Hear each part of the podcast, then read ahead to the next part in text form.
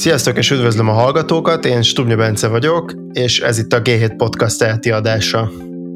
Bár csak jövőre lesznek választások, de azért az elmúlt időszakban már érezni lehetett, hogy kezdünk ráfordulni a kampányra, és mostantól kezdve valószínűleg már csak durvább lesz a politikai kommunikáció és a közbeszédnek a, az intenzitása.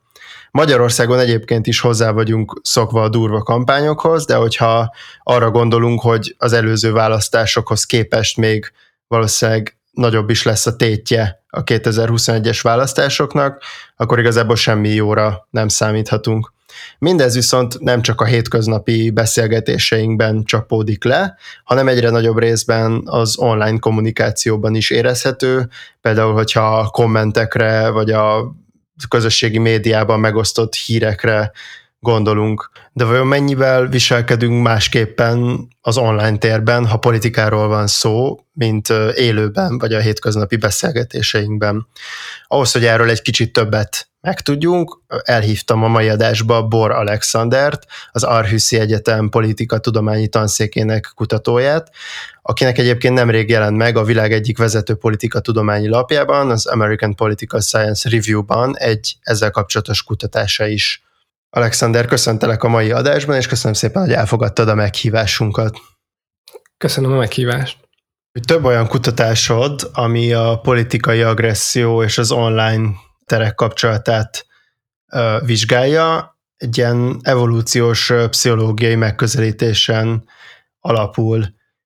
Szerintem kezdjünk azzal, hogy azt foglald össze, hogy miről szól ez a megközelítés, és hogy egyébként pontosan az agresszió milyen formáival foglalkozol a kutatásaidban. Tehát valóban nekünk ez az evolúciós megközelítés, ez egy ilyen uh, nünükénk, itt arról van szó, hogy szerint, ahogy mi látjuk, a, a, az internetes, internetről,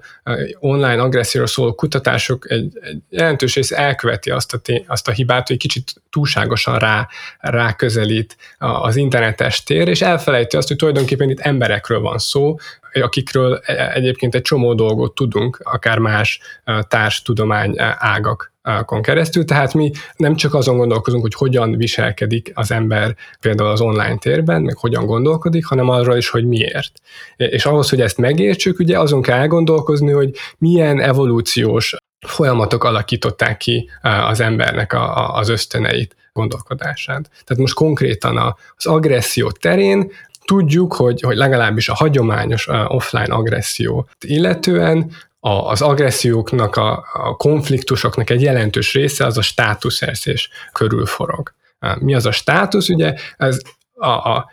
legtöbb csoportokban, csoportokban társas állatfajoknál felmerül az a probléma, hogy egy csomó konfliktus, potenciális konfliktus van szűkös erőforrások miatt, de ugye az borzasztó költséges lenne mindenkinek, hogyha minden egyes, nem tudom én, banánon össze kéne veszni, hogy akkor ezt most ki ké. És ezért egy csomó állatfajnál úgy működik a dolog, hogy kialakul egy hierarchia, lényegében lemecseljük előre, hogy ki, ki van magasabb státuszban, ki, kinek van elsőbsége ilyen helyzetekben, és utána már ezt, ezt nem az adott helyzetben ezt tiszteletben tartjuk. Nyilván e, ezek a hierarchiák e, és a hierarchiában elfogadott pozíciók bizonyos fajoknál primitívebbek, az embernél nyilván ezek e, baromi bonyolultak tudnak lenni, több dimenziósak, mindenféle bonyolult hálózatot alkotnak, de, de, de nagyon fontos emlékeznünk arra, hogy minden emberben ott van a státuszerzésnek valamiféle motivációja, kiben többnyire, kiben kevésbé, és hogy a hierarchiák bonyolultsága miatt egy csomó ilyen konfliktus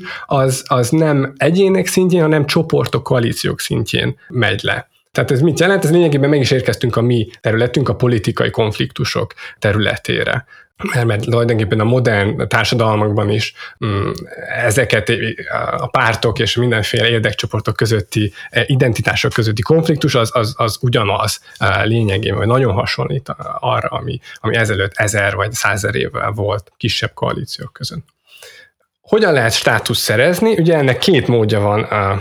ha egy kicsit elnagyoltan nézzük. Az egyik az a presztízsnek a szerzése. Presztízse akkor van az embernek, ha van olyan hasznos tudása, képessége, ami, ami jól jön mindenféle együttműködésekben. Ugye? Tehát, hogyha jól tudok vadászni, gyógyítani, vagy, vagy varázsolni, akkor, akkor az emberek adnak nekem státuszt, mert tudják, hogy ha majd vadászni, vagy gyógyítani, vagy varázsolni kell, akkor én tudni fogok nekik segíteni. Tehát ez tök szuper, és, és azt hiszem, hogy modern társadalomban alapvetően törekszünk arra, hogy minél nagyobb szerepet kapjon a presztízs, de, de van egy másik stratégiája is annak, hogy státusz szerezünk, és azoknak, főleg akik nem tudják ezt, ezt a presztízs alkalmazni, nincsenek hasznos tudások, hogy képesek, legalábbis, hogy ők úgy érzik, ott marad a nyers erő, mint egy potenciális eszköz. Tehát, hogy azok az emberek, akik dominánsak, akik ezt a dominancia stratégiát tudják alkalmazni, ők meg fogják próbálni agresszió alkalmazásával, erőből megfélemlítve az embertársaikat, növelni a státuszokat. És nekünk az az egyik ilyen alapvető kiindulási pontunk, hogy, hogy mivel a státusz mindenféle agresszió, tehát a, a dominancia stratégia és a státusz motiváció mindenféle agressziót prediktál, tulajdonképpen az online politikai agressziónak is lehet ez egy, egy, egy fontos forrása, és, és hogy nem szabad túlságosan rázumolni az online viselkedésre, hanem, hanem együtt kell kezelni egy ilyen integrált nézetbe az online és az offline viselkedést. Van is egy kutatásunk, egyelőre még egy ilyen egy proof of concept jelleggel egy amerikai reprezentatív mintán vizsgáltuk, hogy, hogy bizony-bizony a, a, a politikai erőszakoknak egy nagyon széles skálája, tekint, elkezdve az olyan lájtosabb dolgoktól, mint hogy politikai viszálykodásra mennyire hajland most valaki, vagy mennyire mennyire jellemzi egy ilyen erkölcsi nagyképűség az embereket, mennyire akarják megszégyeníteni az embertársaikat,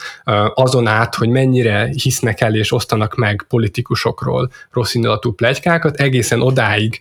hogy, hogy mennyire érzik azt, hogy bizonyos helyzetekben, hogy, hogyha balhé van, akkor, akkor egy elfogadható megatartás az, hogy te megtámadsz rendőröket, effektíve fizikailag, vagy, vagy mindenféle rendvédelmi erőket. Ezeknek a politikai erőszaknak, elégedetlenségnek a, a széles skáláját mind-mind prediktálja az, hogy valaki mennyire hajlamos dominancia stratégiával, stratégián keresztül a státuszerzésre. Egy érzésre az internet eléggé felerősíti az agressziót az emberekben, de egyébként az egyik friss kutatásotok, pont amit említettem, az ennek az ellenkezőjét bizonyította be. Mi derült ki pontosan ebből a kutatásból, és egyébként miért érzitek ezt fontos problémának?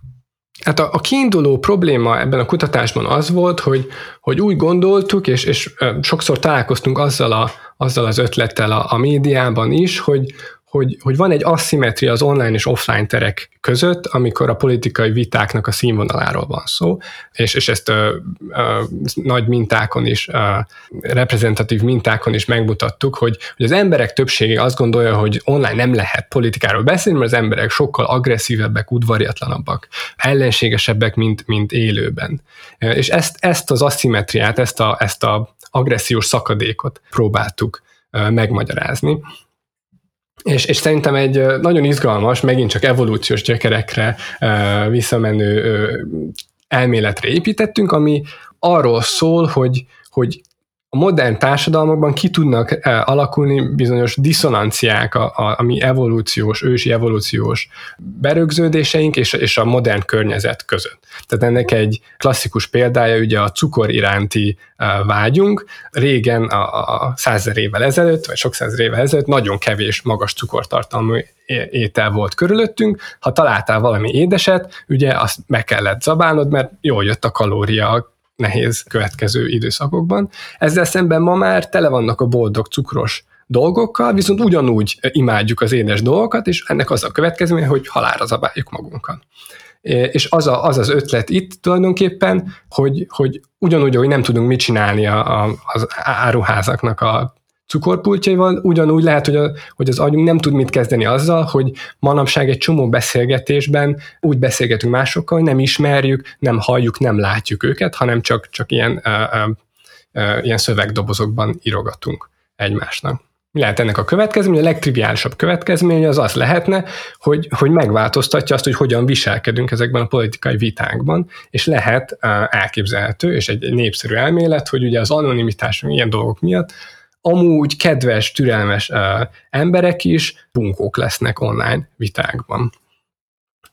egy, egy, és, és, és ezt meg is, meg is vizsgáltuk, reprezentatív kérdőívekkel, megkérdeztük embereket, hogy mi, milyen gyakran az elmúlt időszakban, ha elgondolod a politikai vitáidat, milyen gyakran történt meg az, hogy esetleg megsértettél valakit, esetleg megbántottál valakit, ki nevetségesítettél valakit, és tulajdonképpen meglepő módon nem találtuk semmi jelét annak, hogy, hogy, hogy az emberek megváltoztatnák a viselkedésüket, és bunkóbbak lennének online. Azt láttuk, hogy a státusz motiváció, ez a domináns embereknek sokkal gyakrabban agresszívek, de, de ugyanolyan gyakran agresszívek online és offline is. Egy másik dolog, amit vizsgáltunk, hogy, hogy lehet, hogy az a probléma, tehát hogy, hogy kedves emberekből nem lesz troll, nem, nem, nem, nem lesz bunkó ember belőlünk, hogyha amúgy jó fejek vagyunk, de lehet, hogy az online terekben sokkal több a domináns ember, tehát hogy bevonza a, ezeket az embereket valahogy, és tulajdonképpen erre sem nagyon találtunk a bizonyítékon. Tehát a, a, a, a három mintából, ahol ezt néztük, kettőben egy kicsit azt láttuk, hogy, hogy, hogy a kedves emberek, a nem domináns emberek kevésbé szeretnek online beszélni, mint offline, de, de a domináns emberek nagyon szeretnek politikáról beszélni, többet beszélnek, mint a, mint a nem domináns emberek, de ugyanannyit offline és online. Tehát ez nem lehet az aszimetria forrása. Ezt már az előbb is felhoztam, és ezzel a kutatásoddal, meg úgy általában is kérdezem, hogy szerinted a politikai agresszió és a, az online terek kapcsolata az miért fontos, és miért aktuális téma? Hát azért aktuális, mert fontos, mert a civilizált diskurzusok azok a demokrácia elméletnek egy sarok, ugye? Tehát, hogy az az ambíciónk eh, az életben, hogy fogjunk egy 10 milliós országot, és, és próbáljunk meg valahogy békében, eh, harmóniában élni, és, és fejlődni ad abszurdum, és, és kiavítani a problémákat, és ez nagyon nehéz eh, anélkül, ha nem tudjuk megbeszélni a, a politikai nézeteltérésünket, vitáinkat, és elég erős a gyanú, hogy az emberek többsége úgy érzi, hogy ez baromi nehéz, és nem, nem nagyon működik. Tehát ezeknek a politikai vitáknak a színvonala rossz. És, és akkor a kérdés, hogy miért rossz, és hát reméljük, hogy egyszer a jövőben azt is meg tudjuk válaszolni, hogy hogyan lehet őket javítani. Erre mindenképpen térjünk még majd vissza, de szerintem akkor most arról beszéljünk egy kicsit, hogy hogy itt a, egy másik kutatásotok, az pedig az álhír terjesztéssel foglalkozott, és ez nekem nagyon érdekes volt, hogy ti az álhír terjesztést azt ugyanígy a politikai agresszió formájaként kezelitek, tehát ugyanebben a kategóriába rakjátok az álhír terjesztést. Itt pontosan egyébként mi derült ki ezzel kapcsolatban a kutatásotokból? Igen, ez egy, egy másik papírunk ugyanabban az amerikai folyóiratban, és hát ugye ha naivan gondolkozunk erről, akkor felmerülhet bennünk az, hogy az, hogy én mit írok, mit kommentelek, ugye, az, az egy szubjektív dolog, és ezért aztán tulajdonképpen bármi, bármit lehet mondani. Ezzel szemben, amikor hírekről, álhírekről, plegykákról beszélünk, akkor ott mégiscsak felmerül, hogy van egy objektív valóság, egy hír az most vagy igaz, vagy nem. De ha tehetek egy kis kognitív pszichológiai kitérő, szerintem ez barom izgalmas, hogy, hogy kiderült manapság egyre, egyre több információnk van arról, hogy az agyunk tulajdonképpen többféle dolgot, tehát kétféleképpen kezel hiedelmeket, vagy, vagy meggyőződéseket, és, a, és egy csomó politiká számára releváns meggyőződés, az ez egy bizonyos ilyen reflektív meggyőződés, az azt jelenti, hogy, hogy tudjuk, hogy úgy van, és ö, ö, valamilyen számunkra megbízható forrásból értesültünk egy bizonyos információnak a, a létéről, de ez lényegében valamilyen szint kicsit ilyen elszigetülten ö, ö, lebeg az agyunk, és nem kapcsolódik, in, nem kapcsolódik a, a többi gondolathoz, nem határozza meg elsősorban a, a, a a gondolkodásunkat. De például az, hogy a Föld kerek és a nap körül forog, az egy ilyen reflektív gondolat. Ezt tudjuk, mert okos emberek ezt mondták nekünk, ugye, de ez tök ellentmond annak, ami nekünk egyébként a személyes érzékelésünk, hogy kinézel az ablakon, ott a horizont, tök, tök lapos, legalábbis itt Dániában, ugye a, nap fel kell keleten, és átvánszorog szépen lassan nyugaton, tehát hogy, tehát, hogy bár tudom én, hogy, hogy, a, hogy a Föld az egy bolygó, ami forog, de, de nem ez az személyes észlelés, most nem így gondolkodok a napnak a mozgásáról. És, és a politikában egy csomó ilyen dolog van, ami egy reflektív gondolat, és ami, ami, ami teljesen más, mint egy intuitív gondolat, ami viszont tényleg a te személyes uh, benyomásaidon uh, alapul. Tehát az, hogy én most az én irodámnak az ajta nyitva van, zárva van, az, azt én tudom, és az, be, az, az, az beleilleszkedik az én gondolataimba. Tehát, hogyha ki akarok menni, akkor tudom, hogy most nem szabad elindulni, mert beverem a fejemet. Ugye? És, és az egyik ilyen következménye, hogy ezek a reflektív gondolatok, ezek csomószor nem, nem koherensek egymással, mert nem illeszkednek egymáshoz. Tehát, hogy a, a politikából mondjunk egy példát, például olvastam az újságban nemrég, hogy a, a köcsei találkozón a Fidesz két dolgot mondott, az egyik az az, hogy az ellenzék az lenullázta morálisan magát, és szétesett, és egy nagy nudlik, a másik pedig az az, hogy baromi éles és nehéz lesz ez a választás, és minden, mindent bele kell adnunk, hogy nyerjünk. Ugye? Ez a két dolog, ez nagyon nehezen tud igaz lenni egyszerre. És, és nyilván a másik oldalról is lehetne uh, uh, példát hozni erre. De, de hogy a lényeg az az, hogy egész egyszerűen az agyunk, amikor ilyen politikáról gondolkozik, akkor nem feltétlenül integrálja ezeket az információkat a, a többi, többi tudással, ami, ami rendelkezésünk rá, és ezért aztán a, a valóságnak a szerepe az sokkal kisebb, mint azt tudni szeretnénk, vagy hinni szeretnénk.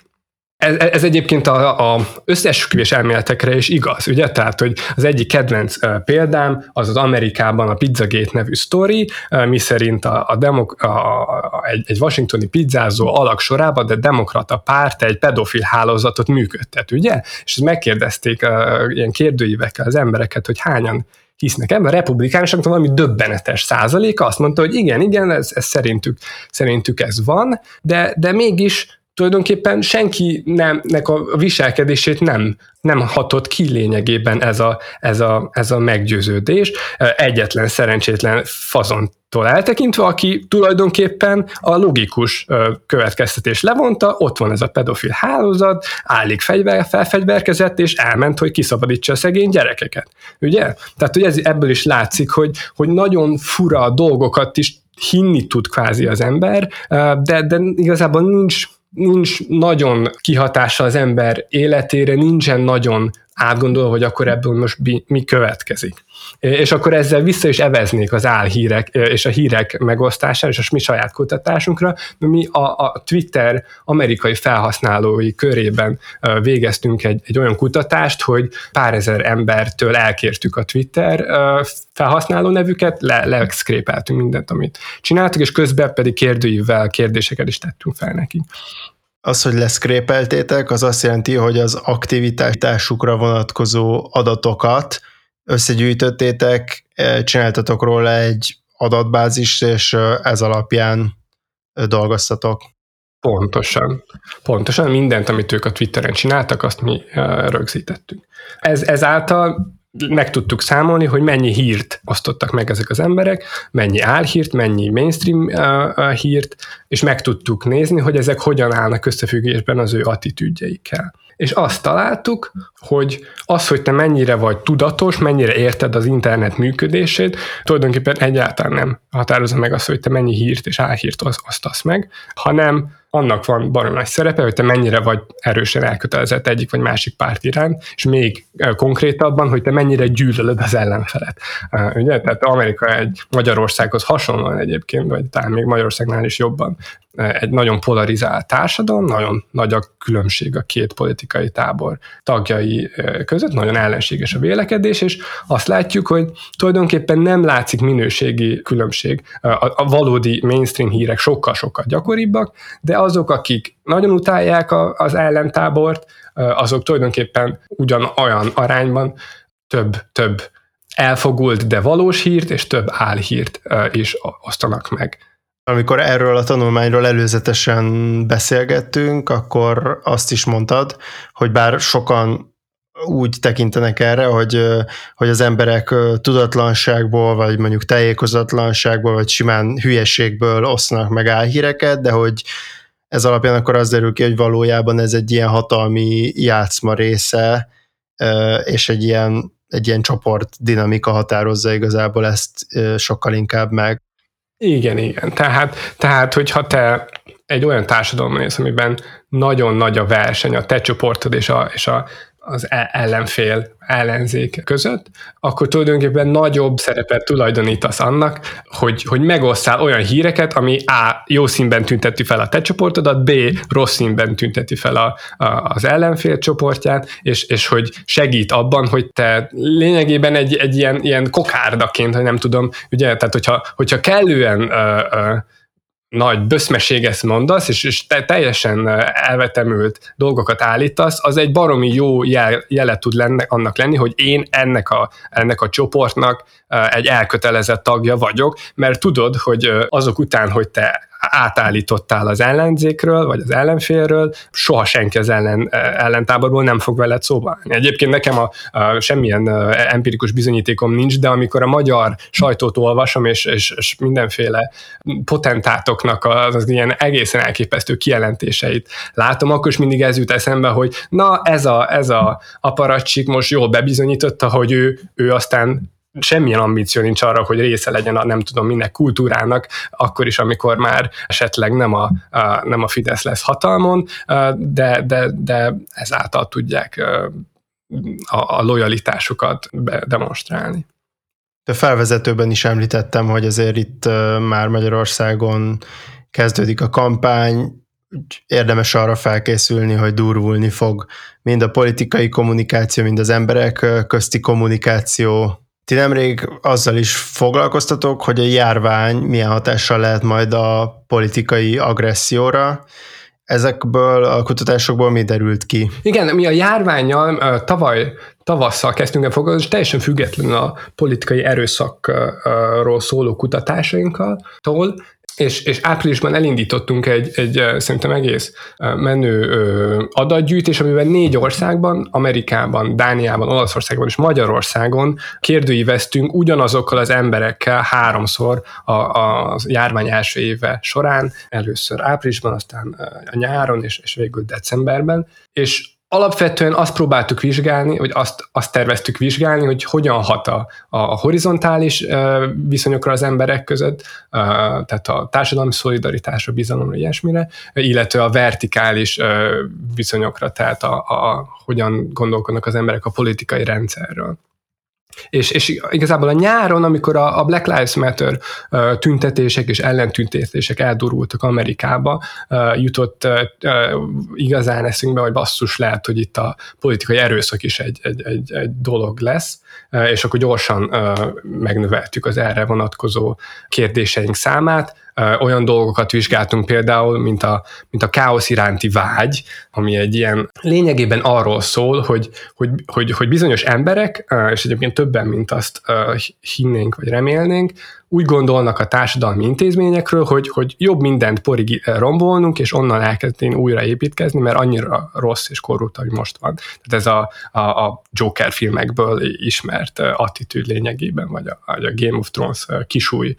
attitűdje, ugye? Tehát, hogy, hogy romboljunk porig mindent, és, és, és jöjjön a káosz, mert csak jobb, jobb lehet. De, de mértük, amit már korábban is említettem, hogy, hogy mennyire gondolják azt az emberek, hogy ha balhé van, akkor tulajdonképpen ők készek harcba szállni a rendőrséggel, vagy a rendvédelmi szervekkel. És azt láttuk, hogy, hogy a, ha a társadalom keresztmetszetét nézzük, akkor azok az emberek, akiket jobban megterhelt a a koronakrízis, mind az egészségügyi, mind a, mind a gazdasági, pénzügyi szemszögből, mind a, mind a társadalmi viszonyaikat tekintve. Ezek az emberek nagyobb valószínűséggel fognak magasabb helyen elhelyezkedni a káosz iránti vágy, vágyat illetően, és, és nagyobb valószínűséggel fogják úgy érezni, hogy, hogy a politikai erőszak az, az oké okay lehet. Sőt, most már, hogy befejeződött a, a, a harmadik a hulláma is. Most már látjuk, hogy, hogy ez, ez embereken belül is igaz, azok az emberek, akik épp, tehát hogy abban, abban az időpontban a, a, a nem tudom, a nyolc hónap során, a kutatás nyolc hónap során, amikor az embereket legjobban megterhelte a, a koronavírus krízis, akkor, akkor érezték a, a legmagasabb káosz iránti vágyat a válaszadóink,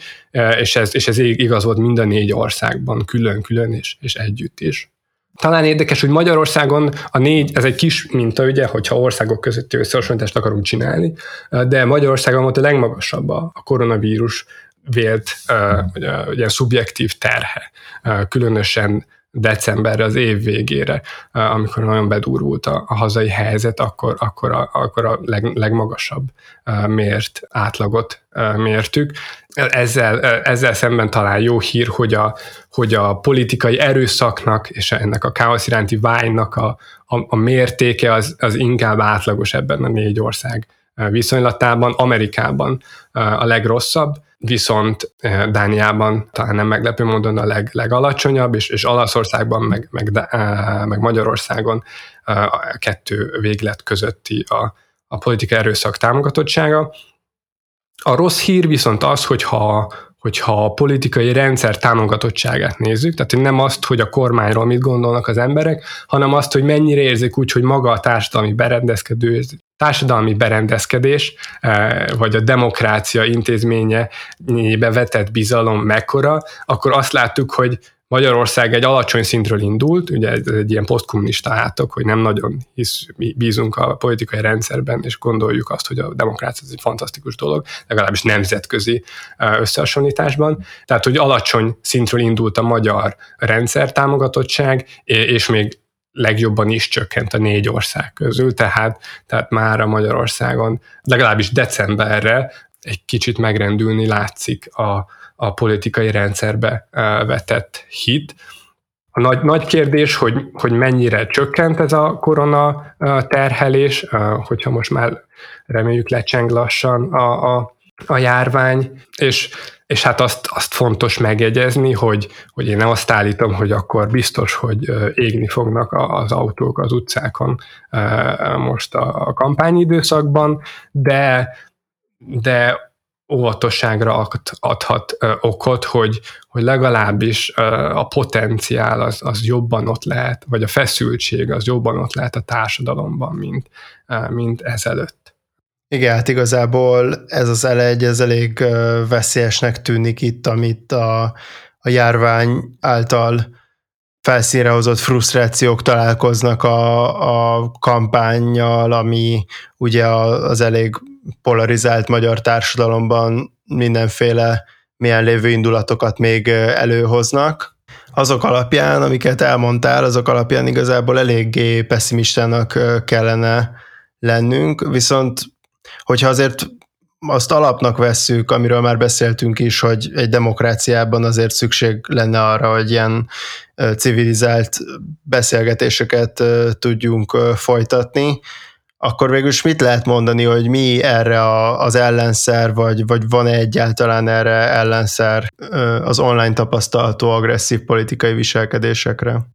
Igen, egy szomorú jellemzője az összes kutatásunknak, hogy, hogy mi, hogy mi remény, reménykedünk mindig benne, hogy majd valami jó fog kisülni, és, és, és ha több elmélet versenyez egymással, akkor rendre a leg, leg, leg, leglehangolóbb elméletünket támasztja alá az adat. És, és hát valóban, amit mondasz, hogy, hogy az emberekben benne van az agresszióra való készenlét, és az a kérdés, hogy a környezet mennyire hozza ezt ki. Tehát abban nem nagyon lehet bízni, hogy kevesebb lesz az olyan ember, aki, aki, aki nagyon szeretne státuszt kapni,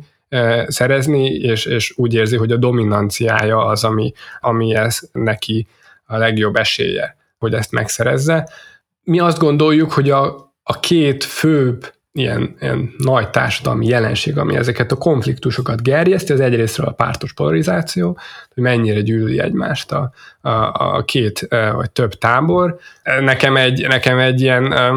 állandó megrökönyödésem, hogy milyen magas tud lenni a, a magyar polarizáció, annak ellenére, hogy hogy olyan igazából nem tudom, hogy miért van ez. Tehát, hogy ha megnézzük más országokat, amik nagyon polarizáltak, Amerika, Törökország, nem tudom én, akkor ott általában vannak valami nagy társadalmi különbségek, vagy, vagy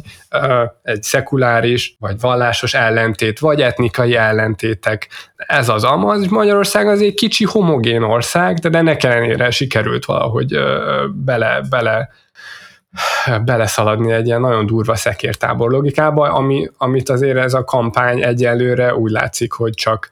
újabb és újabb mélypontokra hoz el, még, még nyilván még akkor is, hogyha az egyes politikai szereplőknek egyébként van valamiféle racionalitása abban, hogy, hogy hogy ők a saját táborukat csak egyre jobban és jobban hergelik. De nem akarok naív lenni abban, hogy jaj, bár csak mégiscsak nem tudom én a, az ellenzék és a kormány leülne egyet sörözni, de, de, de látszik az, hogy, hogy egyre jobban utálják egymást az elitek is, és egyre harcosabban gyepálják egymást az elitek is, és egyre leszivárog ez a társadalom szintjére is. De azért, amiről beszéltünk, tehát ennek az online kivetülésének azért olyan értelemben lehet relevanciája, hogy, hogy ez azért láthatóvá teszi ezeket a, ezeket a viselkedéseket, és hogyha mondjuk valaki tényleg csak ezeket a, online találkozik ezekkel a, ezekkel a kommentekkel vagy elhírekkel, akkor végül is annak a politikai viselkedésére is hatással van, tehát végül is így tovább polarizálja ez a társadalmat. Tehát ilyen értelemben ennek azért van relevanciája, hogy ez online láthatóvá válik. Igen, igen, de erről nincsen uh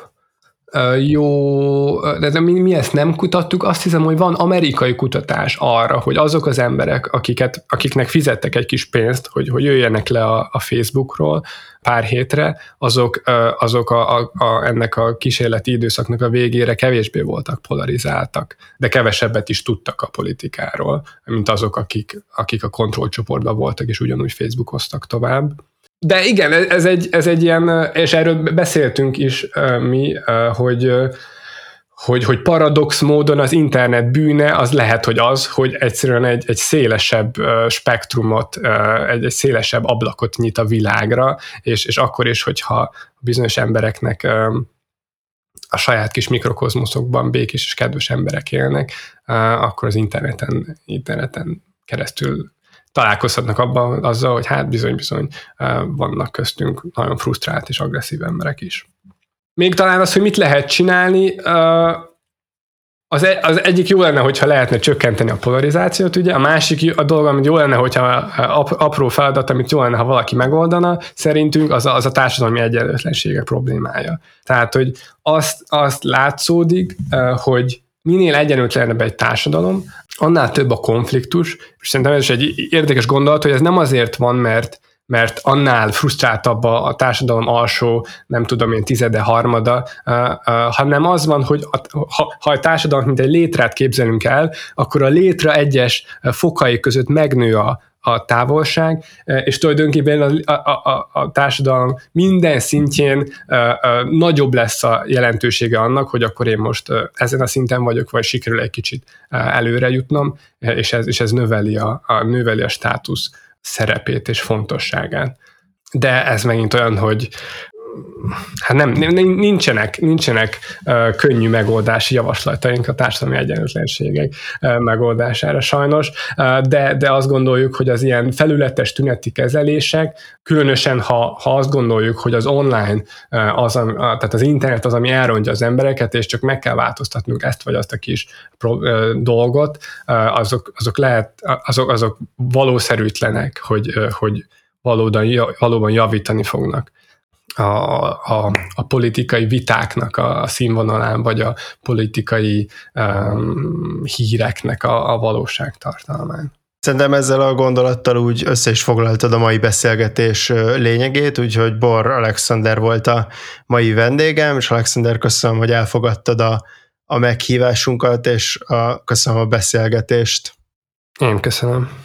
A hallgatóknak pedig köszönöm, hogy itt voltak velünk, iratkozzatok fel ránk ott, ahol a podcastokat hallgatjátok, és hogyha tehetitek, akkor támogassatok minket úgy, mintha előfizetnétek a lapra a g7.hu per támogatás oldalon. Én Stubnya Bence, a G7 újságírója vagyok, a G7 podcastot hallottátok.